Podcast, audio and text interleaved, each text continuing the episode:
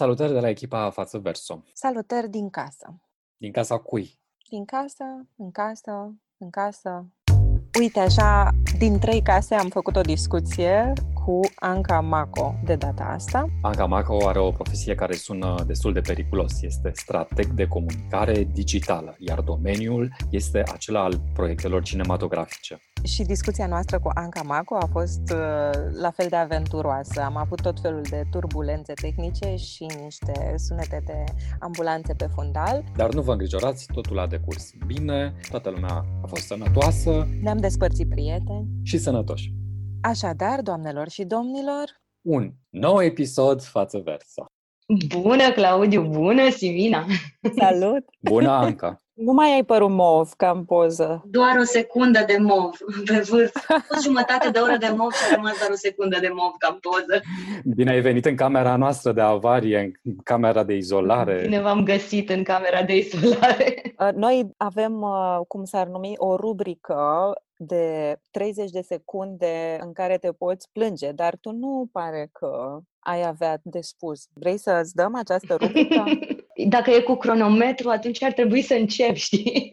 O să te cronometrăm, să știi, da. Da, da, da. 30 de secunde, cred că mi-ajung să vorbesc despre domeniul ăsta cultural în care ne ducem activitatea și în special în zona proiectelor cinematografice, în care am învățat să nu ne plângem, ci să ne adaptăm.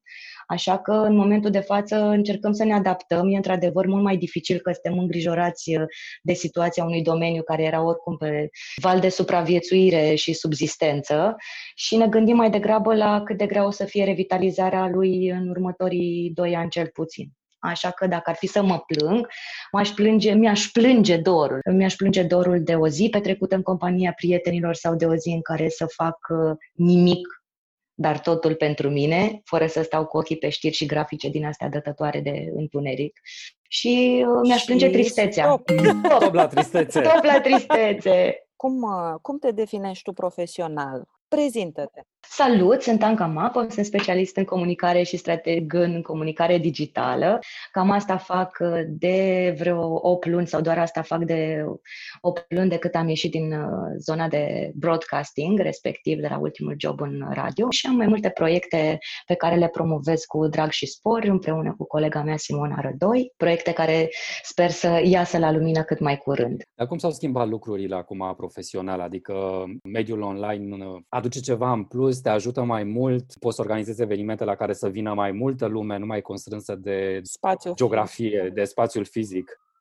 Din păcate nu, noi oricum ne desfășurăm activitatea mai mult online și înainte, însă în ceea ce privește evenimentele pe care le promovăm și evenimentele pe care le avem în minte, în majoritatea nu au uh, cum să fie mutate online pentru că e vorba mai degrabă de spiritul evenimentului în sine. Core targetul uh, festivalurilor sau evenimentelor de care noi ne ocupăm sunt oamenii care caută experiența de festival, nu doar vizionarea unui film în cinematograf. E vorba mai degrabă de spiritul acelei adunări care se pierde în orice adunare online. Ce știi tu, ce ai învățat tu și folosești ca strateg și consultant pe uh, digital, asta ai spus, nu? Deci exact. pare cumva că erai omul potrivit la momentul potrivit. Se aplică aceleași lucruri acum?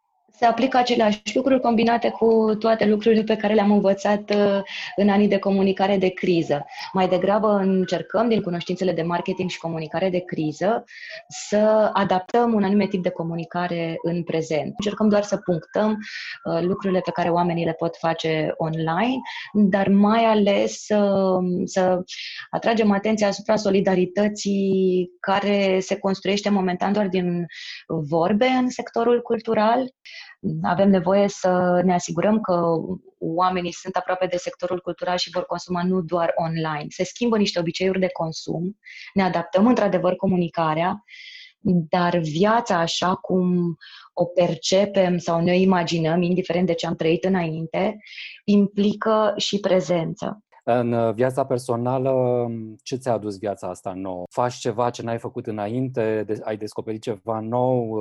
Ai avut așa o revelație pe care ți-a adus-o izolarea?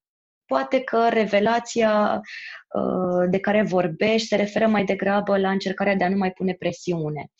Și uh, e un lucru destul de important, presiunea performanței. Te-ai reprioritizat uh, în funcție de situația gravă din jur? Da, eram obișnuită să fiu mai degrabă o mașină, mie se spune des că sunt mai degrabă un robot. The machine. The, the machine. Pentru prima dată a trebuit să mă repliez și să-mi ascult mult mai atent corpul, să-mi ascult gândurile, să citesc mai mult, să aleg Uh, și să filtrez uh, informațiile altfel, în așa fel încât să fiu cât mai aproape de latura mea umană. Și acum uite că am întâlniri săptămânale video cu prietenii, vorbesc cu prieteni sau rude cu care nu luasem legătura de multă vreme, iar în puținele plimbări, uh, odată la 8 zile, mă opresc în fața copacilor precum câinii, miros Fiindcă mi se pare că s-au schimbat inclusiv miros, s-a schimbat foarte mult mirosul străzilor pe care mergeam înainte. Nu știu dacă ați avut vreodată senzația în timpul plimbărilor voastre prin diferite cartiere că puteți recunoaște străzi sau zone după miros, că sunt în sectorul 1, sectorul 2, sectorul 3 sau că sunt aproape de Cismigiu. Atât de precis nu recunosc. Făceam jocul ăsta cu prietenii înainte și, bine, nu pot reproduce toate tipurile de elemente care contribuie la realizarea frumusețea. mirosului, frumusețea și autenticitatea și pitorescul, da. și pitorescul unui anume miros. Și n-aș vrea să mă întorc la parfumul lui Ziskin chiar acum. E o carte pe care nu aș recomanda-o spre recitire în această perioadă. Nu știu de ce. Dar ce faci, ce faci cu toate cărțile alea de pe masă? Le citești pe toate?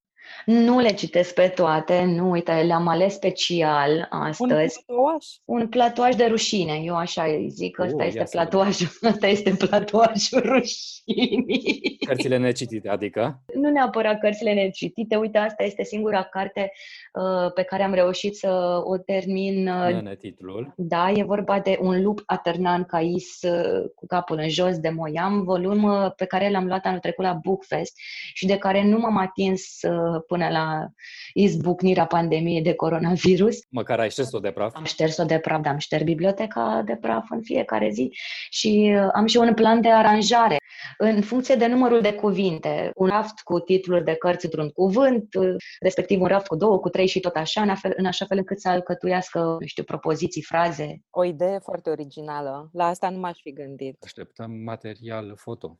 Și eu aștept să mă apuc de treabă, dar uh, să mă apuc de treabă pe bune, nu așa cum mi-am luat cartea anul trecut de la Bookfest și am terminat-o anul ăsta.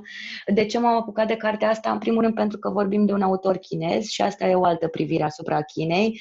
Respectiv, autorul ăsta se inspiră din episoade emblematice din istoria modernă a Chinei și mm, anumite pasaje care amintesc de Revoluția Culturală, Uh, nu știu, m-au făcut să mă gândesc la tot felul de strategii de supraviețuire în fața unor grozăvii, nu doar în fața pandemiei. Deci nu o recomand.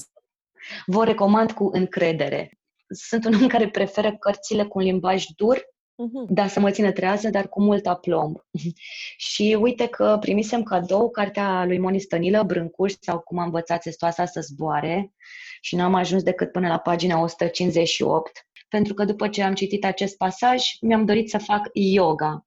Ia să vedem. Stai în genunchi și te așezi pe călcâie, cu mâna stângă îți prinzi umărul drept, cotul lipit de piept. Cobori capul și îți proptești obrazul drept pe dosul palmei stângi. Închizi ochii, aștepți. Căldura obrazului se amestecă drept cu cea a mâinii. Reușești astfel de unul singur o îmbrățișare. Mulțumire și mângâiere, încredere, până îți amorțesc picioarele și trebuie să te ridici. Așa că am executat poziția, mi-au amorțit picioarele, m-am ridicat și am pus semnul de carte aici. Dar m-am mai apucat și de alte cărți, ce să fac, pentru că nu sunt genul acela de cititor care citește o singură carte și se ține doar de ea până la capăt. Citești mai multe în paralel? În funcție de starea de spirit, ce să citesc astă seară, mai bine asta sau mai bine asta? Citesc din fiecare în funcție de um, senzația zilei uh-huh. sau de tipul de ordonanță militară. Așa că citesc două cărți în paralel care sunt total diferite una de cealaltă. Că în principiu așa trebuie să le Dacă nu te poți ține cu una, trebuie să fie diferite. Uh-huh. Iar ultima care e aici e deschisă, mă rog, are un semn de carte la ultima pagină, pe care o mai recitesc din când în când. Ce e? E Bohumil Hrabal, Vremurile bune de altă dată. Un titlu care ne amintește că vremurile bune de altă dată n-au existat niciodată. Și de ce, de ce recitești ultima pagină? Când simt, ne- când simt că s-a terminat internetul, atunci mă întorc la cartea asta, unul pentru că această copertă mi-aduce aminte de un salam pe care l-am testat la Bologna pe data de 28 decembrie 2019 Ce precizie! și uh, uh, pasajul ăsta asupra căruia mă opresc mi se pare mm, extrem de, de vizual, de cinematic și mi-ar plăcea să-l întâlnesc într-un film, o seriada cu bătaie. Uh, Dar observ că ești uh, o cititoare mai degrabă de atmosferă decât de personaje. Da, cred că m-aș putea defini așa, mai degrabă de atmosferă decât de personaje sau așa cum mi se întâmplă și cu cinematografia de autor. Sunt, dacă descoper un autor care îmi place, merg până în pânzele, așa cum se întâmplă și dacă descoper un regizor care îmi place, încep să văd, uh, să citesc tot scris scriitorul respectiv, să văd tot ce a făcut regizorul cu pricina în cazul în care n-am văzut. Și asta cred că mi se trage și, la, și de la apetența pentru cinematografia asiatică sau pentru literatura asiatică, dar e și un obicei de prins uh, în liceu, când la cluburile de lectură sau la orele de literatură universală, pentru că am fost la o clasă de uman, trebuie să mărturisesc. Bine ai venit la club, am putea să Evident. spunem. Da. Așa că mai importante decât orele erau pentru noi discuțiile pe baza unor romane sau pe baza unor uh, opere ale scriitorilor pe care le discutam pe parcursul unei luni sau pe parcursul unui semestru. Ne spuneai la început că nu ești singură în casă, ai și un animal de companie, pisică, nu? Posed pisică și nu orice fel de pisică. O puteți vedea pe pagina de Facebook Miss Yuki sau pe contul de Instagram Super Pisi. Ea n-a ieșit din casă de vreo 2 ani, din cei 7 ani de viață. Deci nu o scos la plimbare. Nu pot să scot această pisică la plimbare, ea nu face oricum foarte multă mișcare. Trebuie să fac eu mișcare în așa fel încât să-i demonstrez de fiecare dată utilitatea mișcării. Și uite așa a pornit superpisi.ro, uh, un site inspirat de Miss Voiam să te Yuki. întrebăm de asta, da. În, în momentul în care a apărut Miss Yuki în viața noastră, în urmă cu șapte ani, am decis să îi facem un blog. Intenționam uh, inițial să adunăm doar interviuri cu diversi uh, pisicari, dar mai ales cu pisicile lor celebre.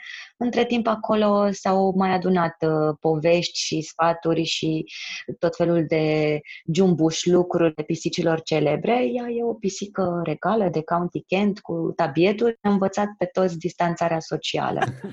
și vorbesc mai mult cu pisica de când stau acasă, e clar. Adică- Era o glumită din astea care tot circulă pe net. Uh, Psihologii recomandă. Este în regulă dacă vorbiți cu plantele, nu trebuie să ne sunați, sunați-ne doar dacă vă răspund. Îmi răspunde pisica, nu știu despre ce vorbiți.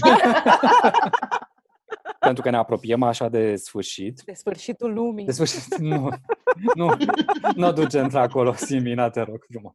De sfârșitul sezonului Banana Bread, da. Exact. Voiam să te rugăm să faci o dedicație, un, nu știu, unor pers- unei persoane pe care n-ai mai văzut-o de mult, nu știu, medicului de familie, cafenelei preferate, Omului de la Covrigi. Omului de la Cobrici. omului care îți lipsește. Stai să caut. O dedicație, o carte, un episod, un, un serial, un personaj, orice. Păi, um, ar fi o poezie pe care aș dedica-o părinților mei, cu care mă văd foarte rar, ei locuiesc la Bacău. Așa că le-aș dedica lor o poezie. Um, Serghei Senin, Ah, cât de multe pisici. Firește. Firește pentru că, odată că mi-e dor de ei și uh, pentru că n-am avut niciodată pisică până când uh, am ajuns eu la București să locuiesc singură și apoi cu prietenul meu. Deci pisica este o, o monedă a afecțiunii în cazul ăsta. Exact. Îmi aduce aminte de copilăria în care am tot cerut pisici și n-am avut. Da, da, uite, acum ai o super pisi. Am o super pisi, dar nu reușește să recite așa cum aș vrea eu. Intenționam să o pun să recite și lucrăm la asta. Sunt sigur că până ieșim din, din izolare o să recit o poezie. Cât despre mm, filme sau seriale, aș atrage atenția mai degrabă asupra unui proiect care mi se pare foarte interesant și care se cheamă Play Unlimited, Teatru Nou la tine acasă. Și și acest uh, proiect Play Unlimited, Teatrul Nou Latina Acasă, desfășurat pe TIFF Unlimited, linkul e unlimited.tif.ro, vă spuneam că include mai multe spectacole, 10 la număr, care pot fi vizionate contra cost, cred că biletul e 30 de lei. Uh, spectacolele se pot vedea de oriunde în lume, rămân disponibile timp de o lună după postare, după prima vizionare. Uh-huh. În rest, așa cum le sugerăm și celor care urmăresc pagina premiile Gopo, stăm acasă și susținem filmul românesc. Nu e vorba doar de filmele românești care au câștigat uh, sau au fost nominalizate la premiile Gopo din 2007 până acum, dar majoritatea acestor filme, peste 50 la număr, sunt uh, disponibile pe TIFF Unlimited, pe HBO Go, pe Netflix, pe Cinepub, pe Vimeo și e foarte important uh, ca publicul să înțeleagă cum a evoluat cinematografia românească și mai ales cum poate să, să sprijine filmul românesc de acum încolo, dincolo de consumul online, pentru că spuneam că ce ne îngrijorează pe noi e mai degrabă degrabă formula de participare și de retribuție artiștilor, atât în ceea ce privește geografia, cât și în ceea ce privește spectacolele de teatru, concertele, expozițiile. Și cred că fără contribuția publicului, fără contribuția și informarea autorităților și a investitorilor privați, deopotrivă, supraviețuirea și creația o să fie foarte dificile de promovare, ce să mai vorbim. Uh-huh. Avem nevoie să să ne bucurăm, dar în același timp avem nevoie și să înțelegem uh-huh. cam cum funcționează lucrurile și cum am putea să ne adaptăm și să ne ajutăm unii pe alții în perioada următoare. Sunt foarte invidioasă că ești racordată la absolut orice formă artistică, din, la film, la teatru, la dans, la cărți, la tot ce se... La stand-up comedy, pentru că oh. nu pot să ratez domeniul ăsta, e unul dintre lucrurile care mă bucură de foarte mulți ani și m-am bucurat să văd uh, crescând și scena de stand-up comedy din România. Sunt foarte de succes, din câte știu eu. Au construit un public Exact, au construit un public uh, și pe lângă public mai degrabă, indiferent dacă uh, și-au câștigat uh, adepții lor, sau nu, dar au atras atenția asupra unui gen care e de altfel foarte urmărit pe platformele de streaming. Uh-huh. Ceea ce e foarte bine pentru că e un alt uh, univers, un alt tip de performance care de altfel îți dă o dimensiune completă asupra lumii. Uh-huh. Plus că sunt aceste elemente și în literatura ultimilor trei ani și în cinematografia ultimilor trei ani, de ce zic de asta, uh-huh. uh, și în stand-up-ul ultimilor trei ani, o anumită agendă. E important să vezi cum agenda respectivă punctează și reflectă mai degrabă decât impune. Uh-huh.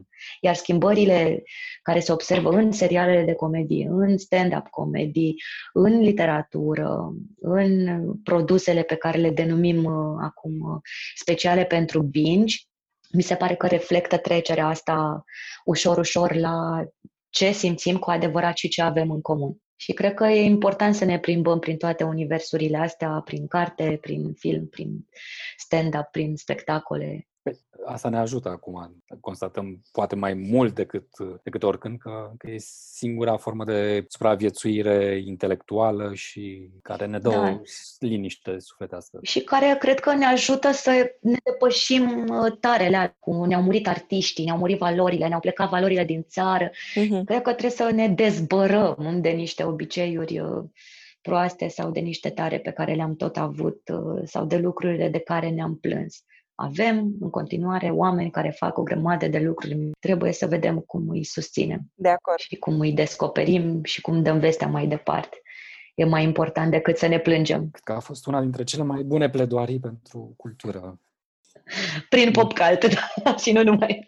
Mulțumim tare mult! Mulțumim frumos! Izolare plăcută în continuare! Mulțumesc și eu foarte mult! Vă doresc o după amiază plăcută și o izolare cât mai luminoasă.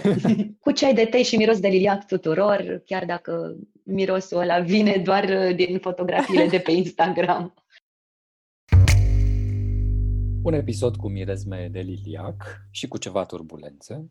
Pentru care ne cerem scuze și vă mulțumim că ați avut răbdare până la capăt. Am stat de vorbă cu Anca Amaco, strateg de comunicare digitală, care de-abia așteaptă să ne cheme la evenimentele pe care le pregătește, festivaluri de filme, târguri de carte, premii și proiecții și noi abia așteptăm să ieșim din casă. Simina, ce zici? Încheiem cu un gând răzleț?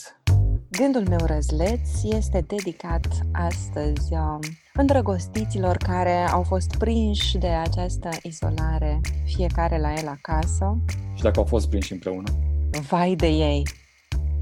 Mulțumim din nou, eu sunt Simina Popa. Iar eu sunt Claudius Fischi Lăudat, însă nu suntem singuri. Deși așa pare. Îi avem ca de fiecare dată alături de noi pe Tutorița Șoldănescu, manager de proiect și... Librăriile Cărturești. Pa, pa!